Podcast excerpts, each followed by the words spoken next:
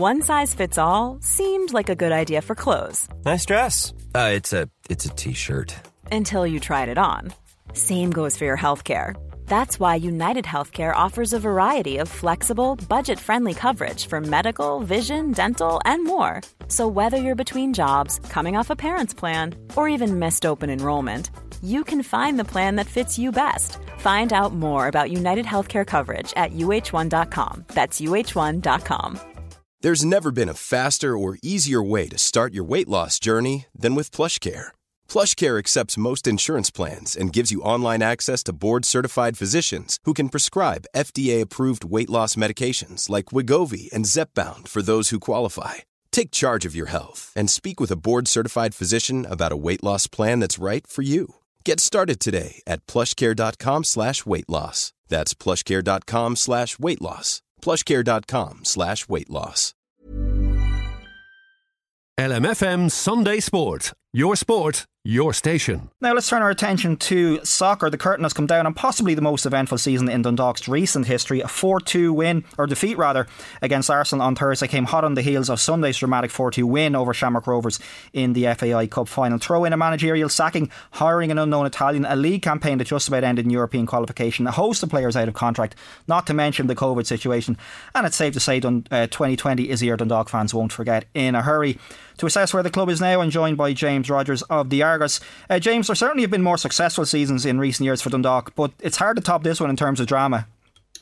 Yeah, it's certainly got a makings of a good book, and it probably, I suppose, when you go from you know through all the different elements that you spoke about there, and uh, yeah, like I think um, you probably hit the nail on the head. There probably has been more successful seasons, but yet, I think if you had to said to a lot of people at the club that at the start of the year, you you know you'll qualify for the group stage of the Europa League and win an FAI Cup, in a strange way, they probably would have taken that. Um, certainly, from a financial point of view, the qualification for the Europa League is massive. So, I mean, as topsy turvy as this year was, in in a funny way, it's probably ending on a sort of good foot in terms of setting up for next year.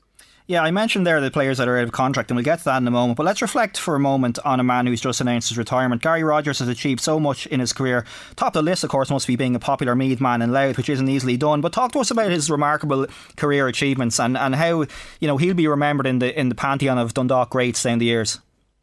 Yeah, like just. Uh a really, really incredible career. I mean, you're going back to October 2000. Um, he made his League of Ireland debut for St Francis over in the showgrounds, and, and I suppose ironically that was his first league game, and ironically his last league game also came against Sligo Rovers a couple of weeks ago.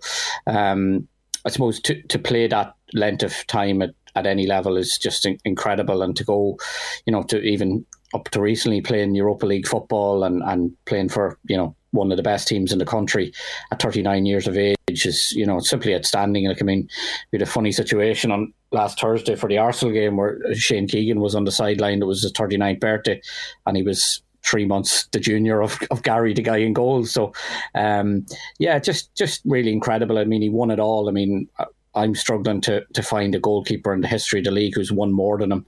Um, so you know his honours are there for all to see, but also the way he sort of kind of reinvented himself at times as well. Um, like he finishes his career as the League of Ireland player, has played the most in Europe, 54 appearances. He hadn't actually played a European match at all until he was 29. So, you know, by most you know, I know goalkeepers are a little different, but at that stage of their career, people are nearly on the wind down, you know, in ter- certainly in terms of if Europe is your ambition. Mm. So to achieve all he did, and I, I suppose the game has changed as well. You know, when you take into things like the the pass pack rule, and uh, you know, I think keepers are probably much more now expected to play the ball a bit more with their feet, etc. You know, to, to do that and, and to stay at a very high level right until the end um, is incredible. I think the the tributes to you know, across the board, not just from the Dundalk supporters, but from other clubs he was at, from rival fans, people throughout the league, you know, Irish internationals, etc. It shows the esteem he was held in. Yeah, of course, and had a had a stint with uh, Drogheda, of course, as well. That he'd be fondly remembered there. But you know, you talked about his his legacy there. But I remember, like, not that long ago, maybe two or three years ago, where it was you know, his his kind of future as, as the number one were, were being called into question. We know he had a bit of a battle with Aaron McCarey at different points this season. But there was a time a few years ago where his, his form had dipped, he'd lost his place, and you kind of wondered if he was if he was going to call it a day then. But what a way to bounce back! And it's just it's just great to see somebody who's had such a great career going out on their own terms and and, and on a high as well. Yeah, exactly. I mean, look, uh, that 2016 campaign, I think, is the one you, you, you're referring to, where he probably made a bit of a mistake for the goal over in Alkmaar in the first Europa League game, where he punched one of their players in the head coming for a ball that he, look in hindsight, he probably didn't need to come for. But a lot of a lot of people would have realised at the time he actually broke a bone in his hand doing that, and that sort of contributed to, I suppose, some of the issues he had at the time. And I even remember the Dundalk team getting delayed leaving Israel, uh, which was the final match that year in that December, and Gary had to fly on his own via Switzerland to get back because he had an operation the next day on the hand in order to so he'd make it back uh, for the first match of 2017 effectively. So I think that obviously you know to play through that was I suppose the you know the essence of the man. I, you, you, see a lot of footballers now if do any sort of knock at all, they they won't take the, the hard uh, task, I suppose, of playing on through it. And I think you know the mental fortitude he showed at times because you know the, like a goalkeeper makes a mistake and it invariably leads to a goal. And, and look, any keeper that plays, I think was 752 matches I counted, is going to have a mistake at sometimes, but he, he never let it sort of dwell on him. He bounced back every time. And I mean, that's a credit to him. Um, and I think one thing that you might forget, and listen, I'm probably looking at every Dundalk match as opposed to maybe fans who might just see home matches or the odd away match. Mm. He made some vital saves as well. I mean, you look back to the European campaign in 2016, everyone remembers the, the 3 0 win over Bate Borisov and Tallaght, but only for him in the first leg, you know, Dundalk wouldn't have been in the tie at all. And, you know, you, you think back to this year, even and qualifying for Europe again, you know, the penalty saves in, in, in Moldova against Sheriff, you know, he, he definitely made his presence felt. And I, I do think he'll go down as one of the all time greats, not just of Dundalk, but probably one of the all time great League of Ireland goalkeepers, full stop. Yeah, absolutely. Hard to disagree with that. Um, We'll talk about the contract situation in a moment with the other players, but where do you see the replacement for Gary Rogers coming? Presumably, they're going to look for somebody to come straight into the starting lineup. Maybe Aaron McCarey is the, is the man they have in mind. I'm not sure, but do you expect them to go into the market? And and if they do, is there a, a really strong contender within the League of Ireland, or do you see them going abroad for a number one? I mean, I don't think so. I mean, I mean, the, the prior to Gary hanging up the, the gloves, I suppose there was a, probably a debate of you know whether Dundalk needed a keeper or not, and, and I'd argue um, you know, who, who in the league is necessarily better. I mean, you can go through and people will have different ideas, but of of the main contenders, if you like, Alan Mannus is probably not a realistic contender playing for Shamrock Rovers. Uh, you have the likes of maybe Brendan Clarke has just signed for Shelbourne. Ed McGinty's just signed a new two year deal at Sligo Rovers.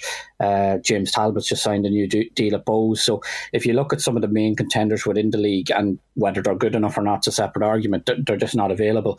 So I think this is going to be a real challenge for you know Filippo Giovagnoli going forward, and I think they may have to go outside the league because certainly it's a big ask. You know, there's going to be big boots to fill. Maybe Aaron McCarey is that man. Um, I think by his own admission, he would have been looking at the the exit door, but maybe Gary's plans maybe change his. I think he's probably been a bit unlucky in that you know a few times when he did get a run, he probably didn't perform to the best of his abilities. But I always felt he was almost trying too hard, where he, you know he felt like he had to impress yeah. when he got a run. Um, and I think he'll he he he may be certainly in the running, um, depending on what his ambitions are. But I do think either way, it's a, it, they do need to sign a goalkeeper of some magnitude, and uh, I suppose identifying that's going to be one of the most more difficult tasks. Mm. And just very very uh, quickly then on the contract situation. I mean, last time we spoke to you, and and throughout the season, this has been hanging over the club that so many players are out of contract. Where are we at now in terms of has anyone re-signed? Uh, do you expect anyone to go? Certainly, like there was talk of Sean Gannon possibly uh, and John Mountney maybe going to Pats. Is there any kind of stories around that now at the minute, or do you expect that most of the high profile guys will stay? Uh, obviously, look, it's a pity it has gone on this long, but I, I do think that there has been some progress made. Um, I think Jim Magilton obviously starts officially tomorrow as the new club sporting director. I know he has spoken to players already and uh, will obviously step that up certainly this week. And I think his plan is at some point in the next week or so to do a sort of an, unve- an unveiling, which would, you know, I suppose it'll involve himself, obviously, um, but also a new new club sponsor. New away jersey, and I think his plan at, is to include maybe six or seven re-signings as, as part of that. So I think in, in the past maybe you drip feed maybe one or two here and there. I think you'll you'll get you'll come to an occasion next week where maybe there's six or seven players announced in one block as staying at the club, and I think look, there will be players who leave, obviously, but I think most of the main, uh, I suppose, ones I, I, I'd fancy them to stay, just the ones that the fans really want, the likes of your Sean Gannon, the likes of your Michael Duffy, and, and, and that sort of player. And we talked about the goalkeeping situation, obviously, but where else in the squad do you do you think that they need to strengthen? I mean, a kind of a recurring theme over the years has been the, the, you know discussion around maybe getting a striker in with a bit of pace. We know Nathan Oduwa maybe covers that to an extent. Uh, Dave McMillan and Pat Hoban maybe not so much. But where do you think that they, they need to strengthen if they're going to reclaim the league title first of all and then have a, a decent run in Europe? I think everyone's looking for a striker, obviously, um, and certainly a striker with a bit of pace. Uh, now, having said that, Dundalk are probably not in a bad position with, with the players you mentioned. In that, like you know, this was supposedly a bad season, but between the McMillan and Patrick Hoban scored 22 goals, you know, in a shortened season, which is a decent return from from that one number nine position.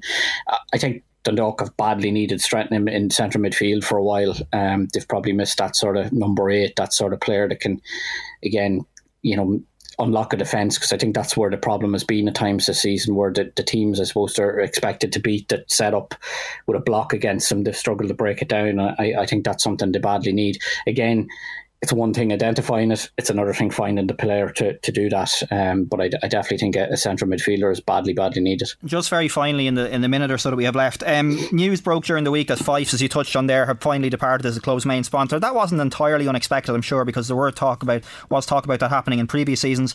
What kind of a financial hole do you know does that leave, and how easy will it be for Peak6 to find a replacement sponsor? Well, I'm led to believe there is a, a replacement sponsor lined up, BetRegal. Um, again, the details of that will be announced during the week, but from what I'm led to believe, it's actually a, a better financial deal from the club. Um, but Fyffes were an amazing sponsor. I think uh, I said it myself during the week. They they done more than just sign a check. You know, they they were involved in kids camps. They were involved in you know the so many different things. There was motivational videos they done over the years and stuff like that. So, you know, they'll be fondly remembered, I suppose, with this era of success. But hopefully, it doesn't end here, and BetRegal will be uh, unveiled this week, and I suppose we'll, we'll learn more about it then. But I wouldn't be too worried about it from a financial sense. I think that's not a, a massive issue. Okay, well, we'll keep a close eye on that one. James Rogers, thanks so much for taking the call. Brilliant, thank you. LMFM Sunday Sport. Your sport, your station. Ever catch yourself eating the same flavorless dinner three days in a row? Dreaming of something better? Well, HelloFresh is your guilt free dream come true, baby. It's me, Gigi Palmer. Let's wake up those taste buds with hot, juicy pecan crusted chicken or garlic butter shrimp scampi. Mm. Hello Fresh. Stop dreaming of all the delicious possibilities and dig in at HelloFresh.com.